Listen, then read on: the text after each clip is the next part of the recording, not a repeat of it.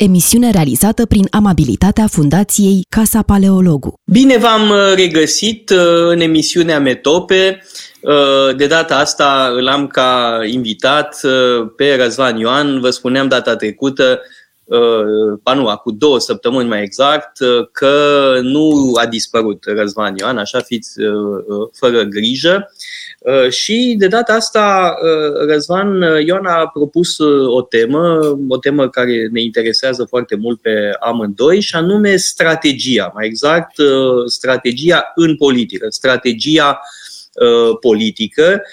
Și Răzvan, îmi vine primul rând să te întreb, dar de ce ai ales tema asta? Poate cumva că ești mare șahist și de altfel ai ținut un curs despre strategie și șah la Casa Paleologu. Da, acum, hai să nu exagerăm, nu sunt vreun mare șahist. A, îmi place. Sigur, dar îmi aduce aminte de uh, conversația pe care a avut, se pare că a avut-o Kissinger cu Bobby Fischer înainte de meciul pentru titlul mondial pe care l-a ținut, uh, l-a avut Bobby Fischer. Și Kissinger a zis, aici vorbește cel mai prost șahist din lume cu cel mai bun. Ei, eu mă identific mai degrabă cu Kissinger, cel mai prost șahist, dar Bineînțeles, îmi place să mă gândesc la ce înseamnă șah, ce înseamnă strategie în șah, mai ales că noi astăzi uh, am trecut, trecem printr-o criză politică în care se pare că nimeni nu are gândire strategică, ceea ce am putea numi gândire strategică. Cum spune președintele, o gândire pentru România. Să ai o gândire pentru mm. România, dar nu prea ar părea... Uh, Or, mie mi se pare că încalcă regulile de bază ale construirii unei strategii. Nu te gândești ce resurse ai la dispoziție, cu cine poți să lucrezi, cu ce poți să lucrezi, de exemplu, majorități în Parlament.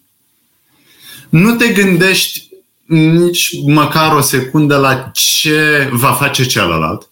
Ai impresia că ești singur pe teren, că joci singur. Că o să poți să faci doar ceea ce vrei tu, e lucru evident imposibil. Deci, uh, nu există o adaptare, mi se pare mie, a resurselor la scopurile pe care le ai. Și nu există o definire foarte clară a scopurilor. A, poate că există undeva în spate și nu știm noi. Dar până acum nu, nu sunt prea multe semne. Da, eu cunosc genul ăsta de uh, raționament. A, știe el ceva, are un plan. Aiurea, nu are niciun plan. Cel mai adesea, faimosul plan B pur și simplu nu există. E totul la plezneală. Uh, în România, politica se face în foarte mare măsură la plezneală și asta trebuie luat în calcul de către cel care gândește strategic. Strategul trebuie să ia în calcul faptul că scena politică românească este foarte imprevizibilă și că este dominată de legea pleznelii. Uh, pe de altă parte, Răzvan, mă gândeam uh, în timp ce vorbeai uh, la distinția pe care o face Machiavelli între lei și vulpi. Și eu aș introduce o altă distinție care de fapt acoperă parțial distinția lui Machiavelli și anume distinția între pocheriști și șahiști.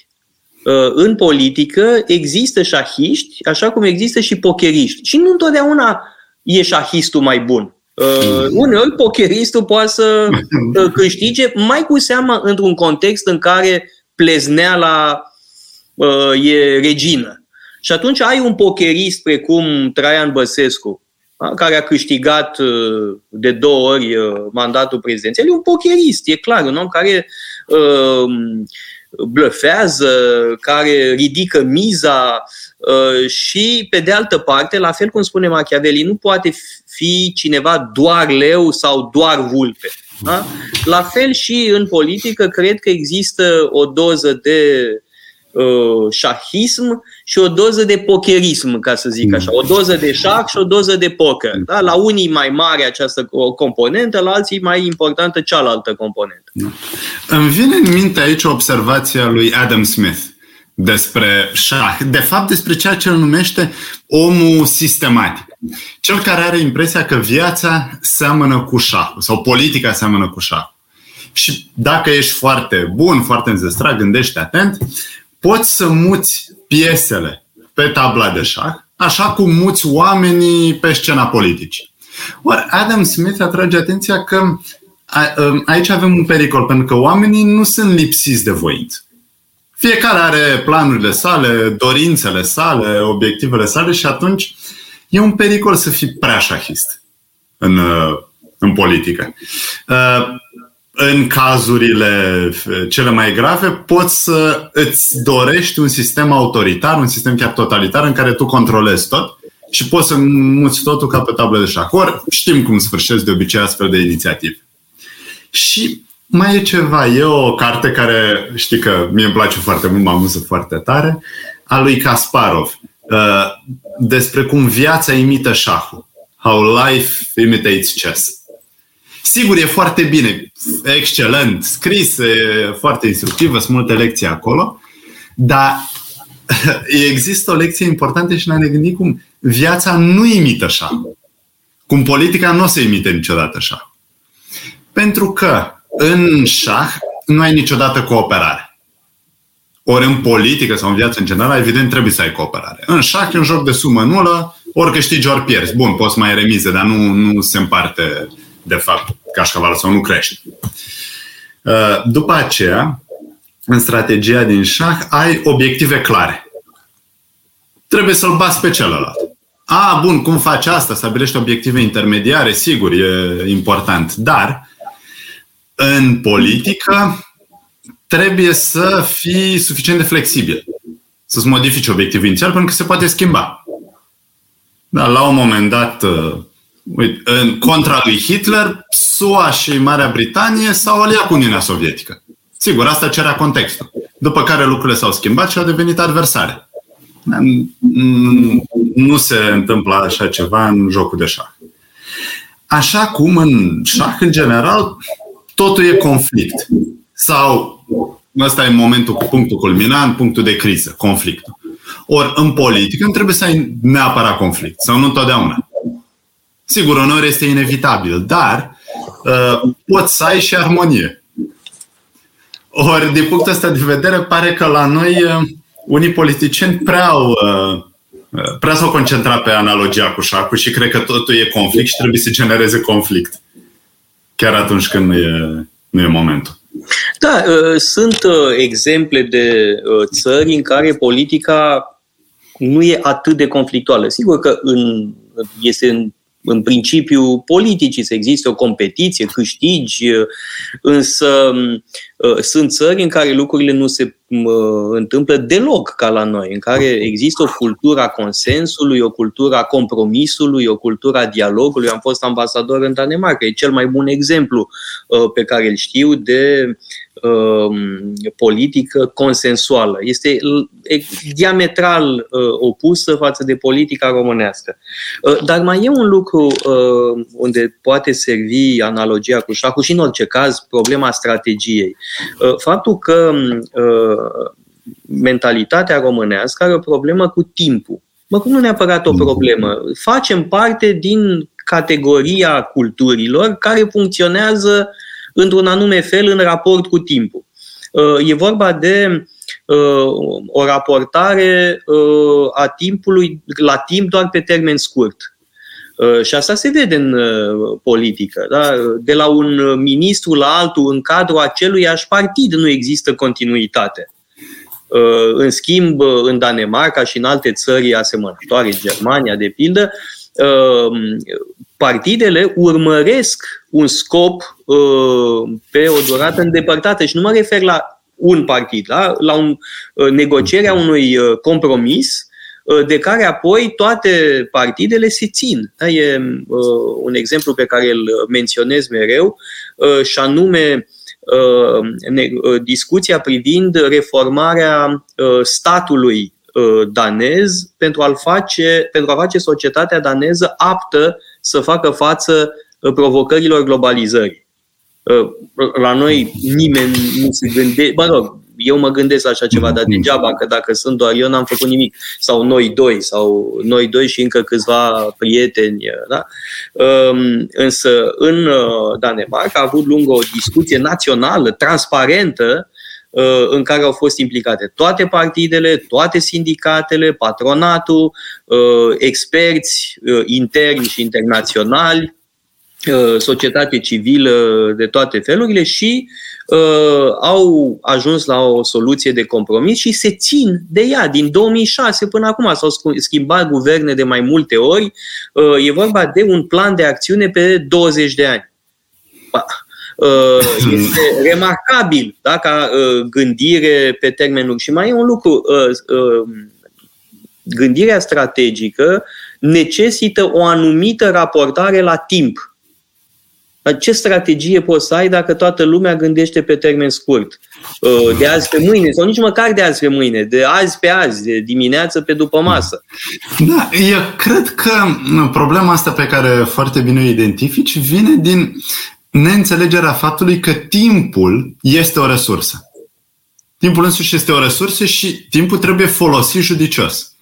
E prima lecție pe care o iei în, atunci când vorbești despre strategie în șah este că ai mai multe tipuri de resurse și trebuie să știi să le folosești și trebuie să știi cum, uh, cum favorizezi poate una în detrimentul altă.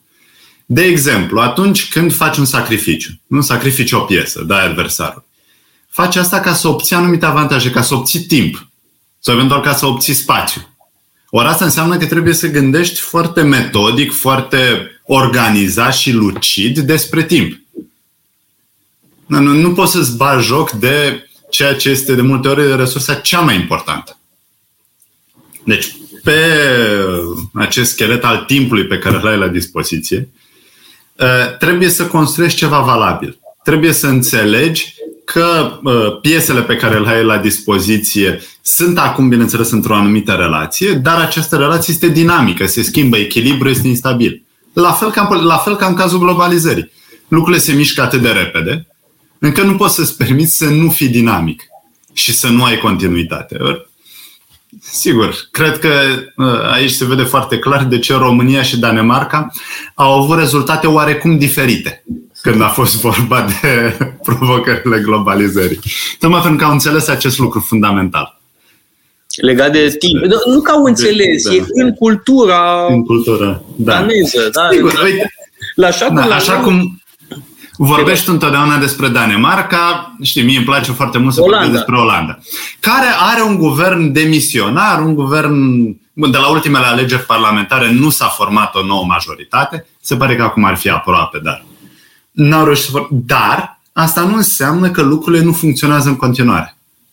Pentru că există o anumită cultură organizațională care împinge lucrurile în direcția potrivită spre scopurile pe care și le-au stabilit. Lăsând la o parte, sigur, datul la joală e inevitabil. Administrația funcționează de la sine uh, în țări mm. precum uh, Olanda sau Belgia, că și Belgia a avut în, da. în repetate rânduri uh, guverne uh, interimare sau nu, nu era negociată o formulă guvernamentală. Da? Și țara a continuat bine mersi înainte pentru că administrația funcționează. Ori nu este deloc cazul la noi. Administrația adesea este o frână uh, și e nevoie de biciul ministrului ca să o pună cât de cât în mișcare. Uh, foarte adesea mă rog, știu cum este, dar am trecut prin asta. Uh, da, Răzvan, um, uh, hai să ne gândim și la alte aspecte ale uh, strategiei politice. Da? Să ne referim la autori importanți, la exemple, exemple de politică internă, exemple de politică internațională. Hmm. Uh, hai să începem Îți propun prin a uh, lega autori importanți sau exemple importante de anumite teme. Și o temă la care mă gândesc acum este că atunci când ai o strategie, deci reușești să stabilești obiective pe termen lung, obiective intermediare, și foarte important să nu confunzi dorințele pe care le ai cu obiectivele pe care le ai. Da, în cazul ăsta, reușești să devii activ, nu reactiv. Nu ești în defensivă. Și preiei tu inițiativa. Și asta poate să fie diferența între viață și moarte. Uh, mă vine acum în minte un exemplu din al, al doilea război mondial, când uh, Uniunea Sovietică, Stalin, au fost luați prin surprindere de invazia germană. Nu se așteptau că va veni uh, la momentul la care a venit. Și au fost reactivi. Pentru că nu și-au stabilit exact uh, obiectivele, nu și-au stabilit exact prioritățile în raport cu această putere. N-au înțeles, de fapt, ce vrea adversarul. Și uh, până unde este dispus să meargă. Ori, cred că altfel uh, s-a întâmplat, tot în al doilea război mondial, cu uh, americanii, cu președintele Roosevelt. Care, sigur, la prima privire, am putea să ne gândim că la fel a pățit și Roosevelt cu Pearl Harbor. A fost atacat de japonezi și a fost forțat să intre în război. Dar Roosevelt, cred, avea un plan clar pe termen lung. Voia să intre în război, voia să intre în război de partea aliaților.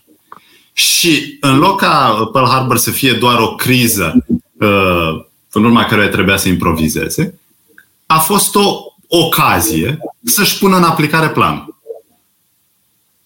Și cred că a existat aici o, o diferență uh, fundamentală în gândirea celor doi lideri. Și sigur, spun asta nu numai uh, pentru că, bă, evident există o diferență clară între Roosevelt și Stalin, dar și pentru că Roosevelt e unul din lideri pe care îi admir care cred că a, a jucat foarte bine. A avut, a avut clar în minte un obiectiv și a reușit să fie flexibil. Categoric. Acum, pe de altă parte, tocmai exemplu celui de-al doilea război mondial ridică o problemă în privința divergențelor dintre Churchill și Roosevelt. Pentru că Churchill se gândea deja în timpul războiului la schimbarea de atitudine față de Uniunea Sovietică. Uh, Churchill era profund anticomunist. Sigur, se aliase cu Stalin uh, din motive evidente, uh, dar el se gândea deja la momentul în care Stalin va trebui, va trebui oprit. Ceea ce Roosevelt nu pare a fi avut în vedere, sau în orice caz, nu în aceeași măsură. Da? Și asta are legături, legătură cu anumite alegeri uh, strategice legate de debarcarea în Italia sau debarcarea în, uh, în altă parte, în Mediterană. Uh, da? Deci are o legătură cu uh, acea, faptul că nu uh, era atât de conștient precum uh, Churchill că va veni momentul în care Stalin uh, va fi din nou un dușman. Uh, un dușman extrem de periculos. Uh, poate că nu era conștient sau mai există o interpretare și-a dat seama că nu putea să por- n-ar fi putut să pornească un nou război. Asta, nu vorbesc despre asta, vorbesc mm. de uh, deciziile majore legate de uh, debarcări. Da? Uh, mm. Faptul că, de pildă, a debarcat în Italia, dar după aia n-au împins foarte departe Uh, acest lucru, adică eforturile au fost concentrate în interior asupra Franței. De pildă. De aici, mă rog, uh, da. e, plin de, e plin de oameni care își dau cu părerea despre al doilea război mondial și refac mm. istoria. E ridicol. Am da. auzit nenumărate. Da, contrafactuale, sigur. Uh, da. Absurde, însă între cei doi exista o divergență Uh, hmm. Sigur că Churchill uh, era dependent de uh, sprijinul american, așa că nu și-a impus punctul de vedere, dar vedem aici o diferență. De alminte, Churchill e un exemplu extraordinar de gândire pe termen lung. E în fond ceea ce grecii numeau phronesis, da? prudența, capacitatea hmm. de a prevedea, care la Churchill este impresionantă. Cum a înțeles încă de la început, că uh, Hitler uh, va uh, ataca, dacă va uh, genera un război de uh, proporții colosale. Uh, și perseverența. Cred că trebuie subliniată la Churchill calitatea asta. E, e o calitate care îmi place foarte mult, pentru că ar fost atât de ușor să renunțe la un moment dat, să încerce să facă uh, pace sau să nu devină șeful guvernului, să n-aibă uh, puterea uh, propriilor convingeri. Ori Churchill nu a, nu, pe termen lung nu a ezitat, a știu ce își dorește, a știu ce vrea. Mai e un exemplu interesant, dacă tot vorbim despre al doilea război mondial, și anume De Gaulle. Uh, de Gaulle care uh, tot așa a înțeles uh, ce se va întâmpla cu foarte mult timp înainte. Gândirea istorică a lui De Gaulle este impresionantă. El avea o foarte mare cultură istorică. Era un mare cunoscător al istoriei Franței, bineînțeles, și al istoriei Europei, um, era, avea o, o gândire strategică impresionantă. De-al este teoretician Uh, militar, da, scris uh, cărți de teorie militară, istorie militară. Da. Uh, e și el un foarte bun scriitor, așa cum este și uh, Churchill. Uh, iar De Gaulle uh, e impresionant prin această capacitate de a prevedea cu foarte mult timp înainte. A prevăzut uh, că uh, strategia militară uh, trebuie să fie alta da, uh, decât fusese în primul război mondial. A, a și teoretizat acest lucru în cărțile lui, iar apoi, în 1940, are curajul să spună uh, suivez-moi, veniți după mine. Da? Cine era de gol în 40? Era un general de brigadă, da? făcut de puțină vreme general. Uh, e adevărat că fusese secretar de stat uh, uh în guvernul uh, Renault, însă Uh, era singur, da? în timp ce toată Franța era în spatele lui Petain, uh, marele mareșal uh, din primul război mondial. Deci e vorba de un curaj incredibil, dar care se bazează pe o viziune strategică extraordinară. Și după aia, când te uiți la istorie da, cu o anumită distanță, spui, da, era evident că mm. De Gaulle avea dreptate, da. dar atunci el era singurul care să mm. vadă că este evident și, mă rog, câțiva oameni în jurul lui. Uh, mai e și asta că uh, viziunea strategică pare ulterior evidentă. Dar mm. pe moment nu este evidentă. Da? Lumea se încurcă în tot felul de alte uh, combinații uh, în loc să aibă viziunea din avion. Uh, și cred că mm. pentru gândirea strategică e necesară viziunea Uh, din avion, adică să vezi uh, evoluțiile mari, să vezi the big picture. Uh, de asta e... această capacitate, iar de gol de asemenea o avea. De asta e foarte important să ai cultură istorică. Să te ții de citit și să te ții de afla lucruri chiar atunci când ești în funcție. Uh, eu nu cunosc lumea politică de la noi așa cum o cunoști tu foarte, foarte bine și cum cunoști oamenii din această lume politică. Dar impresia mea este că uh, poate unul din zece își încheie ziua citind sau își începe ziua citind ceva. Citind ceva în afară de rapoarte uh, Mesaje de seamă pe termen da. scurt. Comentarii da. pe Facebook, presă Coment- și alte, da. Lucruri prostioare până la urmă, lucruri neimportante cred, pentru... Tind să cred că ești foarte optimist. Uh, e mult mai puțin, de fapt. Um, pe de altă parte, uh, sunt și uh, lideri politici care poate nu citesc ei foarte mult, uh, dar compensează prin cunoașterea problemelor concrete. Da? Bun, sunt de acord cu ce spui, că cultura istorică e necesară. Însă unii bun, s-au putut descurca cu mai puțin. Sigur că avem exemple cum e De Gaulle, Churchill, Nixon, Uh, mă rog, o sumedenie. Da? Care Kennedy da. și Kennedy, uh, Kennedy cred că ceva mai puțin. Uh, ceva, o leacă mai puțin. Oricum, De Gaulle, uh, Churchill sunt greu de egalat. Mm. Nixon era un mare cititor, însă Johnson mai puțin. Uh, Lyndon Johnson, care e un mare președinte, da? o figură extraordinară, nu era un uh, cititor avid de istorie, de memorii, de teorie politică, spre deosebire de Nixon și, într-o mai mică măsură, de Kennedy. Da? Evident că și Kennedy intră în categoria asta. Da? Uh, însă, Uh, haideți, uh, uh, am, am evocat câteva exemple de politică internațională. Evident, aș adăuga aici pe Tucidide. Da? Nu putem avea o emisiune despre strategie fără vorbi, să vorbim despre părintele strategiei, uh, pentru că războiul peloponesiac este una dintre cele mai importante uh, cărți scrise vreodată despre acest subiect uh, despre strategie, despre diplomație, despre leadership, este absolut formidabil. Uh, și acolo uh, avem uh, exemple extraordinare de gândire strategică.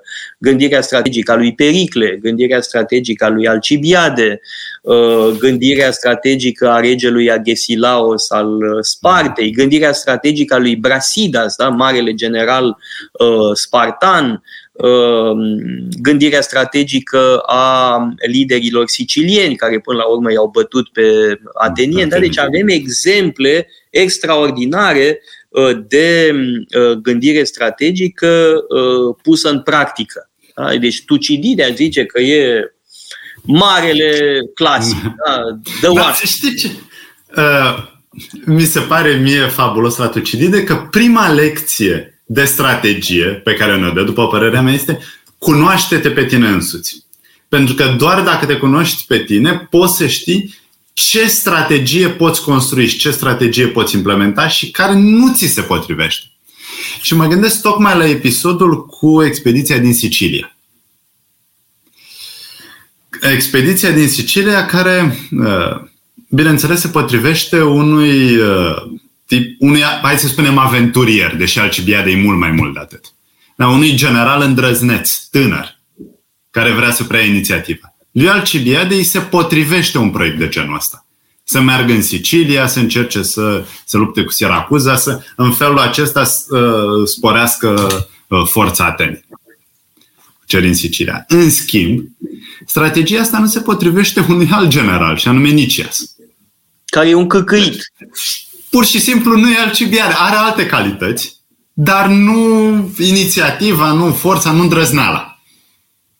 Da, e un uh, mult mai temperat. E, marea tragedie a expediției din Sicilia este că a fost concepută pentru un Alcibiade și a fost executată de un Nicias. Așa că totul s-a terminat în dezastru.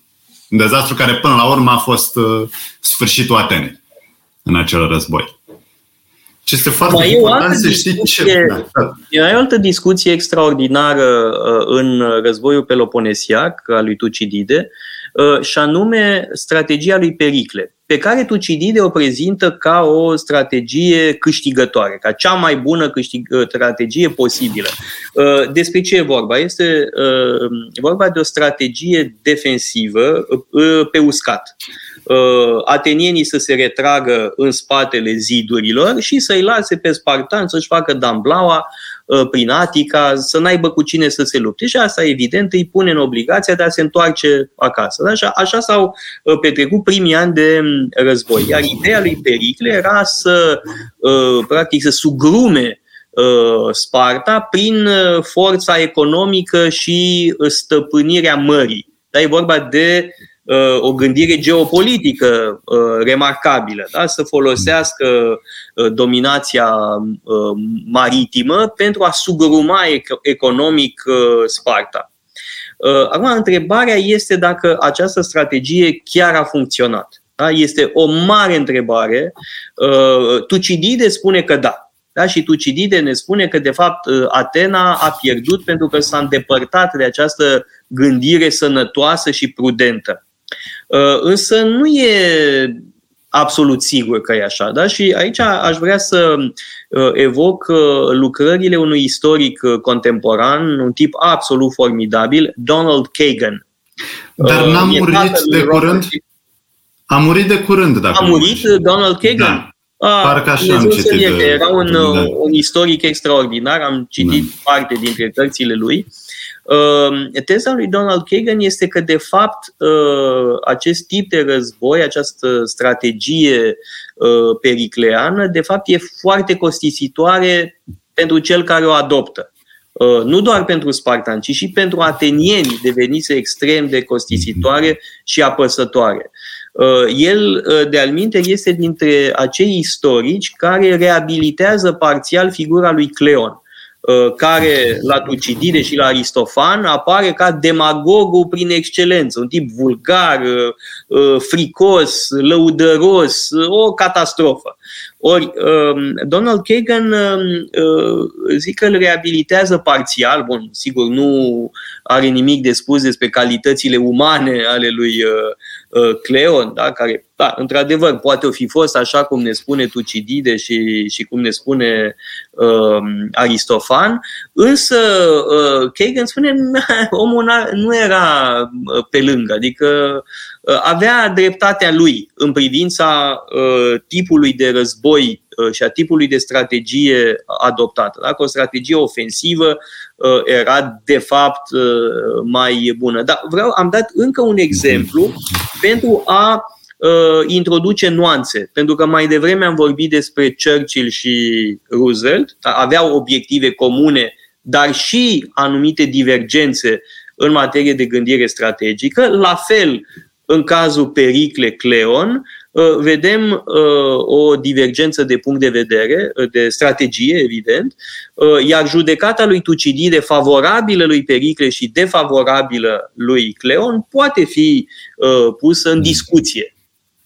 Sigur. Bun, mai e o diferență și anume Roosevelt și Churchill au fost nu numai contemporani, dar au fost lideri în același timp, pe când Pericle și Cleon nu. Bineînțeles, Pericle moare. No, Leon începuse uh, deja să facă tărăbuni da, pe bun. lui Pericle și mușca de fund pe uh, Pericle, dar n-avea curajul să-l atace direct pe Pericle. Și Pericle moare destul de repede. Da, moare mm. în uh, epidemia de la începutul războiului mm. și însă Cleon îl tot mușca uh, de fund, cum spuneam mai devreme, uh, nu direct, uh, ci îl ataca uh, prin uh, Uh, apropiați uh, de lui Pericle. Da? Uh, procesul intentat lui Fidias, marele sculptor, da? un, un proces de impietate, o imbecilitate de proces, dar era o manieră de a-l hărțui pe Pericle sau procesul împotriva filozofului Anaxagoras. Tot așa, era o hărțuire Uh, a lui Pericle sau procesul împotriva lui Protagoras, alt filozof. Da? Uh, deci uh, Cleon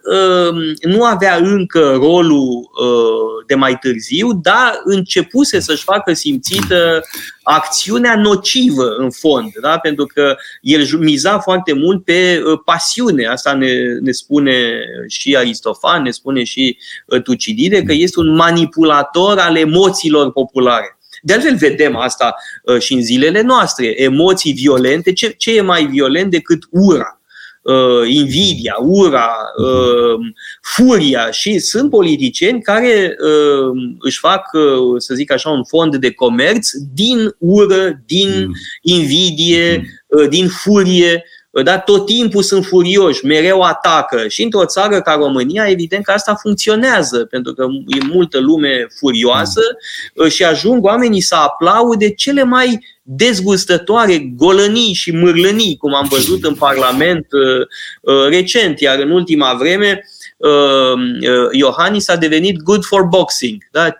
Orice golan vrea să se afirme, îi trântește niște insulte mârlănești uh, uh, președintelui, asta nu înseamnă că președintele nu e criticabil, evident că este criticabil, iar eșecul lui este uh, monumental. Evident, da. Da, monumental și răsunător totodată. Da. În ce se scrie da. și în presa internațională despre reușitele lui. Da. Dar uite, tot în momente de criză, în momentul unei epidemii, bun, unei pandemii la noi, unei epidemii în Atena în uh, timpul războiului Peloponesiac, e epidemia în care moare Pericle de la începutul uh, războiului, pe care o descrie Tucidide. Dar aș vrea să revin la tema autocunoașterii. Pentru că așa cum se aplică în cazul unor indivizi, la fel trebuie să se aplice și în cazul unor state. Cred că sau asta, sau organizații. Cred că asta are în minte Tucidide când spune că Sparta este o putere uh, terestră deci nu va fi învins acolo. În schimb, Atena trebuie să profite de ceea ce are mai bun, flota. Nu trebuie să-ți cunoști avantajele și dezavantajele. Și asta, cred că a dat uh, naștere la o lungă dezbatere care reapare în mod interesant în Marea Britanie, în perioada modernă, atunci când Marea Britanie este principala putere maritimă. Pentru că teoreticienii britanici, politicienii, se uită la următorul lucru. Atena, putere maritimă, este învinsă de Sparta, până la urmă. Sparta care este tare pe uscat. Cartagina, care este o putere maritimă, este învinsă de Roma, care este mai degrabă o putere care are armată pe uscat.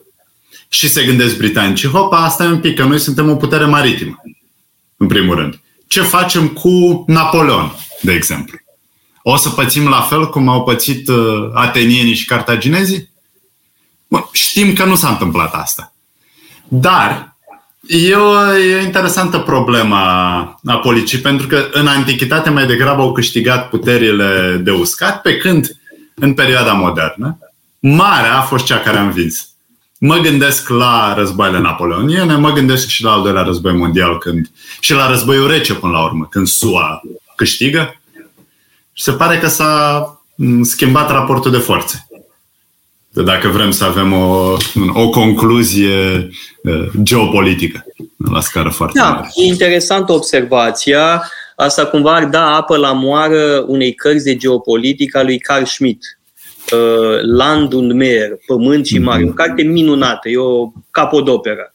Uh, și uh, el vorbește despre această antiteză, acest antagonism între Pământ și Mare și observă un lucru, că modernitatea uh, trăiește o trecere de la, uh, tala, de la talasa la ocean, de la mare la ocean. Este, uh, sunt puteri maritime oceanice, nu uh, uh, mă rog, ale mării. Una este marea pe care o controlează atenienii sau cartaginezii și cu totul altceva este revoluția pe care o produce deschiderea către oceane. Asta ar putea fi uh, un element de explicație. Uh, și Carl hmm. Schmitt ne dă argumente în, uh, în sensul ăsta. Pe de altă parte, sigur, sunt de acord cu ce spui tu, uh, însă să nu uităm că forța uh, navală uh, a asigurat Greciei victoria asupra perșilor la Salamina în 480. Bun, sigur că Imperiul Persan până la urmă a fost învins tot de o armată de uscat, da? adică mhm. de Alexandru Macedon. Exact. Sigur, atenienii i-au bătut, i-au ținut la distanță, mm. însă cine cucerește Imperiul Persan? Da? Monarhia macedoneană, adică tot o forță terestră. Uh, da. E... Bun, și cred că este firesc să se întâmple așa ceva și dacă ne uităm la condițiile economice. Sigur, cu tot altele sunt relațiile economice într-o lume uh, modernă, capitalistă, în societăți comerciale. Unde, uh, bineînțeles, poți să te susții, poți să susții un efort de război major doar dacă ai acces la piețe de peste mări sau de peste ocean. Hai să rămânem la limbajul lui de uh, Kashmir. Ceea ce britanicii și americanii au fost uh, capabili să facă. Uh, și, uite, mă mai gândesc la o lecție pe care o dă De Bun, asta e, e aproape banal, dar merită subliniat. Și anume atenienii au greșit pentru că aveau un front deschis cu, Sparta, cu spartanii în sud și s-au gândit să se ducă și în Sicilia, un al doilea front. Uh, un moment. Ai zi... uh, un moment, în momentul în care ei atacă... Știu că era pace, da, bineînțeles, da, dar era o pace temporară. Era o pace evident, evident pe termen scurt. durată, da. Da. Uh, și mă gândesc că, uh, uite, Napoleon, cât de mare strateg era el, nu și-a adus aminte de lecția asta. Și, bineînțeles, slavă Domnului, în al doilea război mondial, uh, Germania nazistă a uitat această lecție. A deschis mai multe da, fronturi și a pierdut. Aici m-aș uh, referi uh, la motivațiile care îl împing pe uh, Napoleon în războiul cu Rusia. Uh, sigur că după aia poți să spui a fost o greșeală catastrofală și așa mai departe. Uh, însă uh, cumva uh, era constrâns uh, de uh, logica unor alegeri anterioare da, în primul rând, prima mare catastrofă e în Spania. No. Uh, iar catastrofa din Spania este motivată de situația din Portugalia. Uh, are legătură cu blocul subcontinental, uh, iar blocul subcontinental, la rândul lui, are legătură cu um, posesiunea Belgiei. Da? De fapt, marea problemă pentru Napoleon a fost să păstreze Belgia ce fusese cucerită Uh, deja uh, de, în timpul Revoluției. Da? Uh, cumva, el era prins într-un angrenaj. Întrebarea e ce alegeri ar fi putut evita. E clar că nu a înțeles, de fapt, situația din Spania. Nu a, de fapt, nu a înțeles Spania. El nu se aștepta la o rezistență atât de vehementă și mhm. acolo este, de fapt, începutul sfârșitului, în Spania. Da. Uh, uh, de fapt, Rusia, campania din Rusia e o consecință a eșecului din Spania, pentru că țarul Alexandru, văzând ce se întâmplă în Spania, și-a zis că se poate elibera, să zic așa, de acordul de la Tilsit. Și asta iarăși l-a pus pe Napoleon în obligația nu, de a se face respectat. Și iată ce dezastru a produs. Deci da. e vorba și da. de angrenaj aici, da? de, de anumite... Dar aici Sigur, există anumite alegeri care vin în cascadă, bineînțeles. Dar m-aș feri de orice apel la necesitate. Da, Sigur, Napoleon putea să oprească. Și aici Evident. vreau să ajung, pentru că Napoleon a, a avut succes atât de mare încât a devenit prea încrezător. Da, e un caz de prea orgolios. puterii. Nu, e un caz de da. patologie a puterii la și un a crezut, genial. Da. Și a crezut că poate să facă tot ce îi trece prin cap, că va reuși. Deci numai că n-a înțeles cum foarte bine zici uh, situația din Spania, dar a crez, n-a înțeles nici Rusia. N-a înțeles ce se va întâmpla acolo. Da. Pentru că uh, orgoliu, hubrisul, i-a luat mințile. Da, dar mai e încă ceva. Uh, e vorba de faptul că anumite succese anterioare l-au făcut să creadă că aceleași formule vor funcționa uh, și în altă situație. Da, uh, sunt uh, bătălii pe care le-a câștigat uh, în mod cu totul surprinzător uh, și asta l-a uh, întărit în ideea că va, va mai funcționa uh, tipul ăsta de abordare. Ori n-a funcționat, că ulciorul nu... Uh, exact, i-a bătut, a, i-a bătut pe adversarii săi de atât de multe ori încât i-a învățat să se bată. Asta s-a întâmplat. Da, și da, îmi aduce... prea încrezător în sine. Da. Îmi aduce aminte de un episod celebru în lumea șahului, meciul pentru titlul mondial din 2000, între Kasparov și Kramnik. Când Kasparov era pe cai mari, era ne- neînvins de nici nu mai știu cât timp, părea că o să-l bate pe Kramnik de o să-i sune apa în cap, pe tânărul challenger. Numai că uh, Kasparov a fost prea încrezător în forțele proprii și Kramnik a știut să găsească formula de succes. Buturuga mică care a răsturnat uh, carul mare.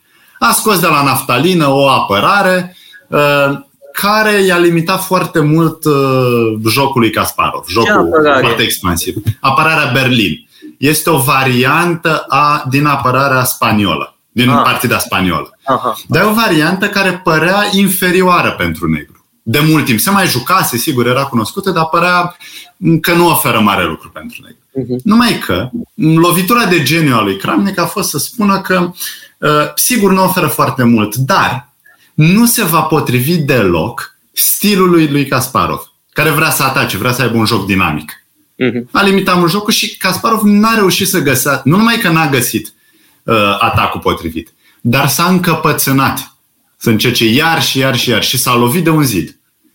Deci, uh, chiar dacă Kasparov teoretic era marele favorit, a pierdut. Și a pierdut destul de clar pentru o astfel de întâlnire. Tocmai pentru că a fost prea încrezător. Și uh, atunci când își scrie memoriile, recunoaște acest lucru. Că a fost prea orgolios, da. n-a știu când să se oprească, când se schimbe. Uite, am vorbit foarte mult despre Tucidide, războiul peloponesiac, Roma și Cartagina, Napoleon, al doilea război mondial, uh, însă nu am vorbit despre strategie în politică internă, da? Mm. Uh, câștig, câștigarea unor alegeri. Uh, și aici apar mai multe chestiuni. Da?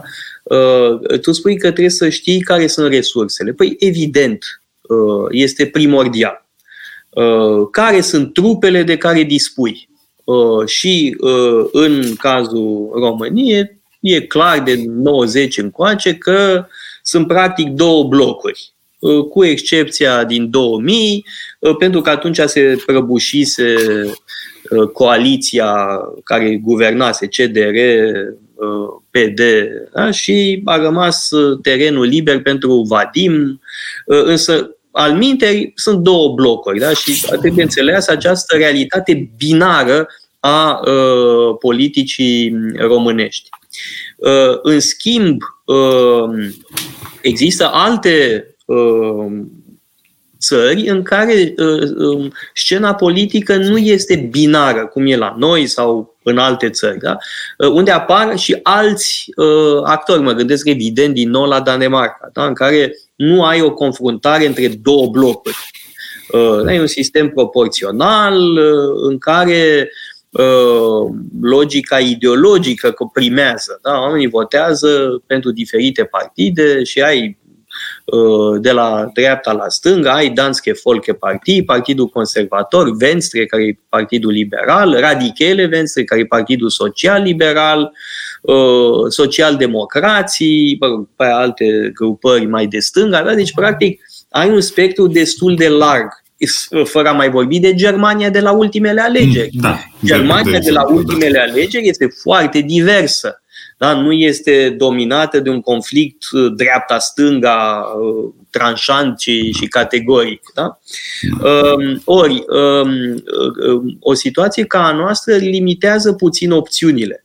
Ehm, eu nu sunt un inconștient. Când am candidat în 2019, bun, știam această realitate, că doar observ politica românească de 30 de ani ehm, și știu care este logica implacabilă a confruntărilor ehm, între două blocuri.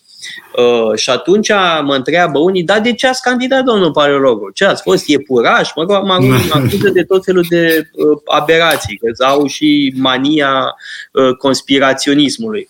Uh, pentru că e vorba de uh, o poziționare prevăzând eșecul celorlalți.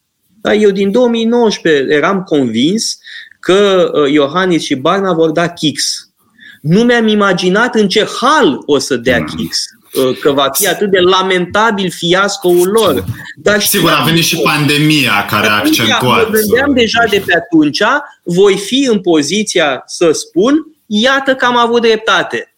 V-am dat o posibilitatea să alegeți cu capul. N-ați ales cu da. capul. Acum, sigur că atitudinea asta poate fi antipatică. Eu știu lucrul ăsta.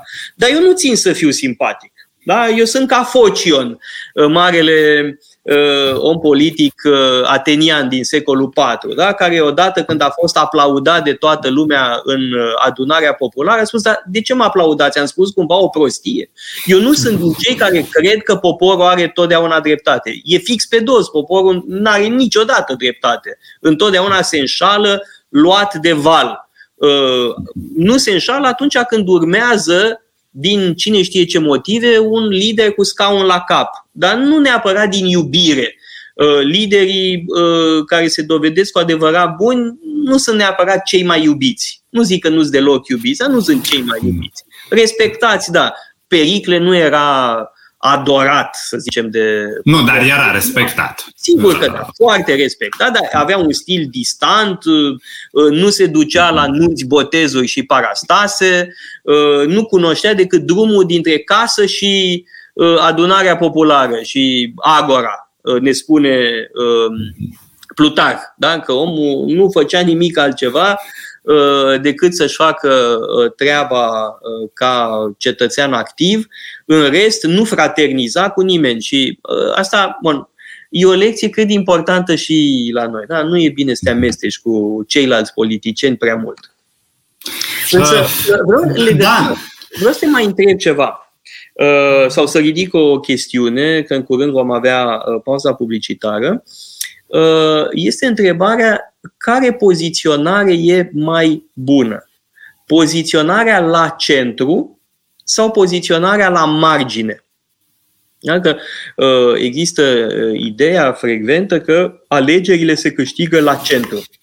Da, Giscard d'Estaing spune asta. On gagne les élections au centre. Da? Câștigi uh, alegerile câștigând centru, da? câștigând Uh, luând de la uh, adversar o parte dintre uh, susținătorii săi. Da? Deci ca să câștige dreapta are nevoie de voturi care al minte s-ar fi dus mm. la stânga. Da? Deci la centru se câștigă.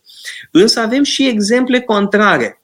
Da? Mm. Sarkozy, de pildă care s-a poziționat întâi la dreapta dreptei și apoi a, dinspre flanc a da. uh, ocupat uh, centru. Bun, fără a mai vorbi de Trump, bineînțeles. Da, și uh, într-un fel, mi se pare mai bine să câștige alegerile dinspre margine. E mai sigur. Pentru că dacă vrei să câștigi dinspre centru, dacă vrei să ai o largă majoritate eventual, asta înseamnă și că ești răspunzător față de mulți, cu opinii diferite. Pentru că vrei să guvernezi și să animi un ghiveci. Pe când dacă mergi dinspre margine, câștigi, spunem că o să câștigi, dar cu un avantaj mult mai mic, cu o distanță mult mai mică față de contracandidat, asta înseamnă și că ești răspunzător în fața mai puținor oameni. Și poate mai unitar. Deci este mai ușor să-i reprezinți și să-i conduci. Să reprezinți interesele, să le conduci și să uh, uh, implementezi politicile la care se așteaptă. Deci s-ar putea să fie un avantaj. Să luăm o pauză publicitară, cam niște comentarii de făcut. Pauză, așadar, revenim uh, imediat. Metope, emisiune realizată prin amabilitatea Fundației Casa Paleologu. Metope emisiune realizată prin amabilitatea Fundației Casa Paleologu. Am uh, revenit uh, în direct uh, cu Răzvan Ioan în emisiunea Metope și uh, aș vrea să uh, comentez puțin ce spuneai înainte de pauza publicitară. Uh, ai dreptate, evident că e așa. Cazul Trump, de pildă, e interesant. Uh, da, nu a câștigat cu mult, de fapt, a câștigat având mai puține voturi uh, decât Hillary Clinton, însă, în mod remarcabil, cota lui de popularitate a rămas constantă. Și mai mult de atât a avut voturi în plus, multe voturi în plus, milioane de voturi în plus la alegerile uh, din 2020. Sigur o să-mi spui, dar la ce a folosit, că a suscitat atâta antipatie, că s-a produs o mobilizare împotriva lui. Uh, însă, uh, ce spuneai este, de exemplu, um, contrazis, să zice, de cazul lui Fion. Pentru că el a câștigat investitura dreptei poziționându-se mai la dreapta decât uh, Alain Juppé, da, care avea o poziționare centristă, uh, a câștigat uh, investitura, după aia a fost o, o catastrofă. Acum, întrebarea mm. e, ar fi câștigat dacă nu se întâmpla ce s-a întâmplat, și anume scandalul, scandalul. respectiv. Mm. Eu tind să cred că ar fi câștigat.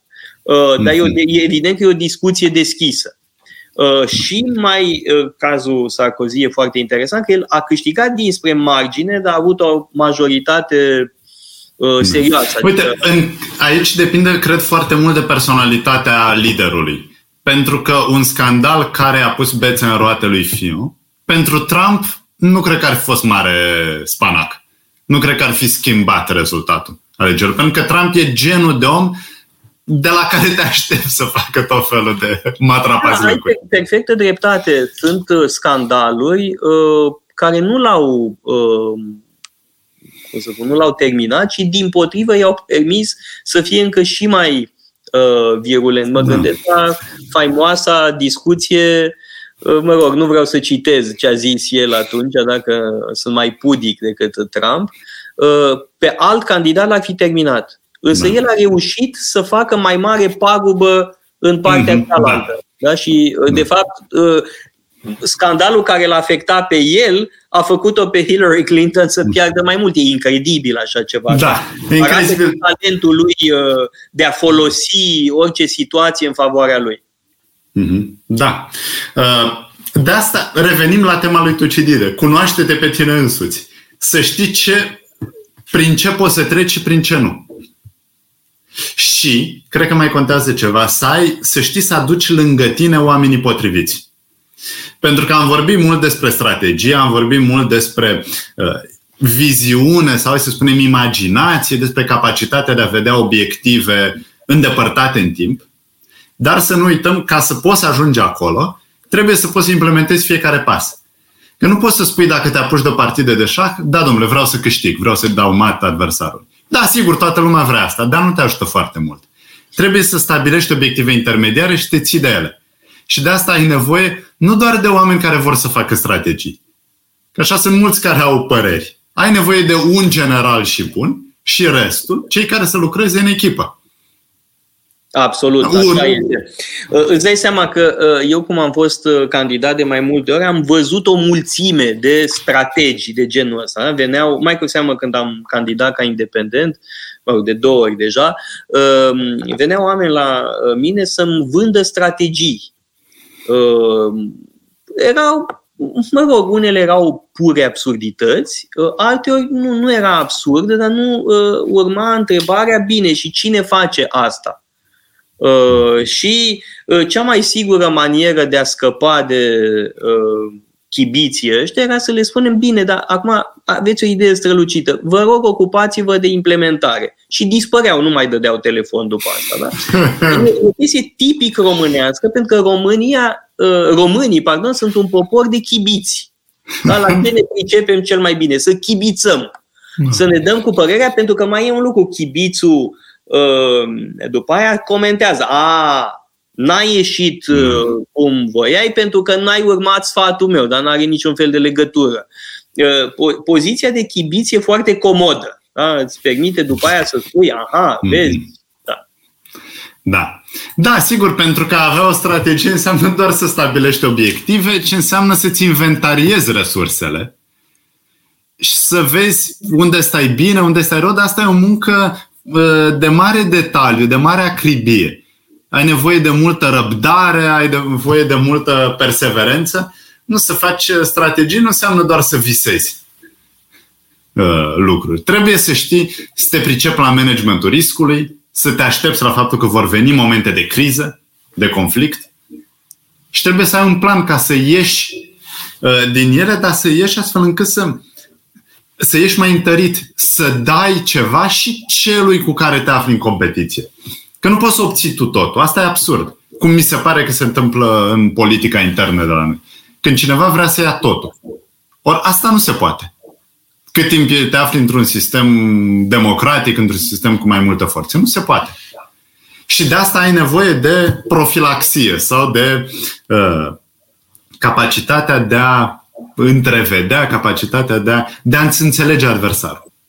Revin la, la problema asta, care nu e a nu se confunda cu empatia. Știi foarte bine că pe mine mă enervează pe, recursul la empatie, recursul non-stop la empatie în discursul public la mine. Nici o treabă cu empatie. E vorba doar de un calcul rece al intereselor celuilalt, al slăbiciunilor, al aversiunilor celuilalt.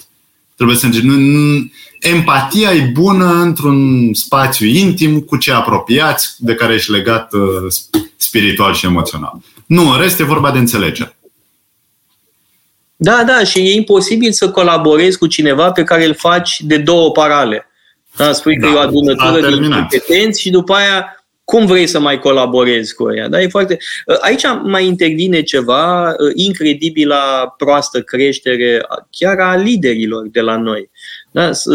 Nu au educație de bază, nu, nu știu să nu uh, uh, să nu se dedea anumitor atacuri. Sunt lucruri pe care nu e bine să le spui sau să le faci. Da? Da. Și Că... Evident că mitocănia face colaborarea imposibilă, agresivitatea. Nu vezi că e o politică dominată de actori politici care sunt toți țâfnoși, bățoși, arțăgoși, supărăcioși, ranchiunoși, um, foarte contondenți, agresivi. Da? Și atunci, mm. uh, sigur că totul este foarte uh, limitat ca opțiuni. Mm. Uh, însă, cu aceste cuvinte, cred că trebuie să creiem uh, emisiunea noastră, deși ar fi multe alte lucruri de spus, Răzvan, trebuie să mai vorbim despre gândire strategică, despre șah, poker, table, ce vrei tu. Mm. Și ce să știi că se apropie... De viață. Mm. Se apropie meciul pentru titlul mondial, așa, noiembrie-decembrie. Ah, să așa că e o ocazie excelentă. Da. perfect. Bine, mulțumim tare mult. Ne auzim uh, săptămâna viitoare, tot așa, la ora 2, la Metope. Metope. Emisiune realizată prin amabilitatea Fundației Casa Paleologu.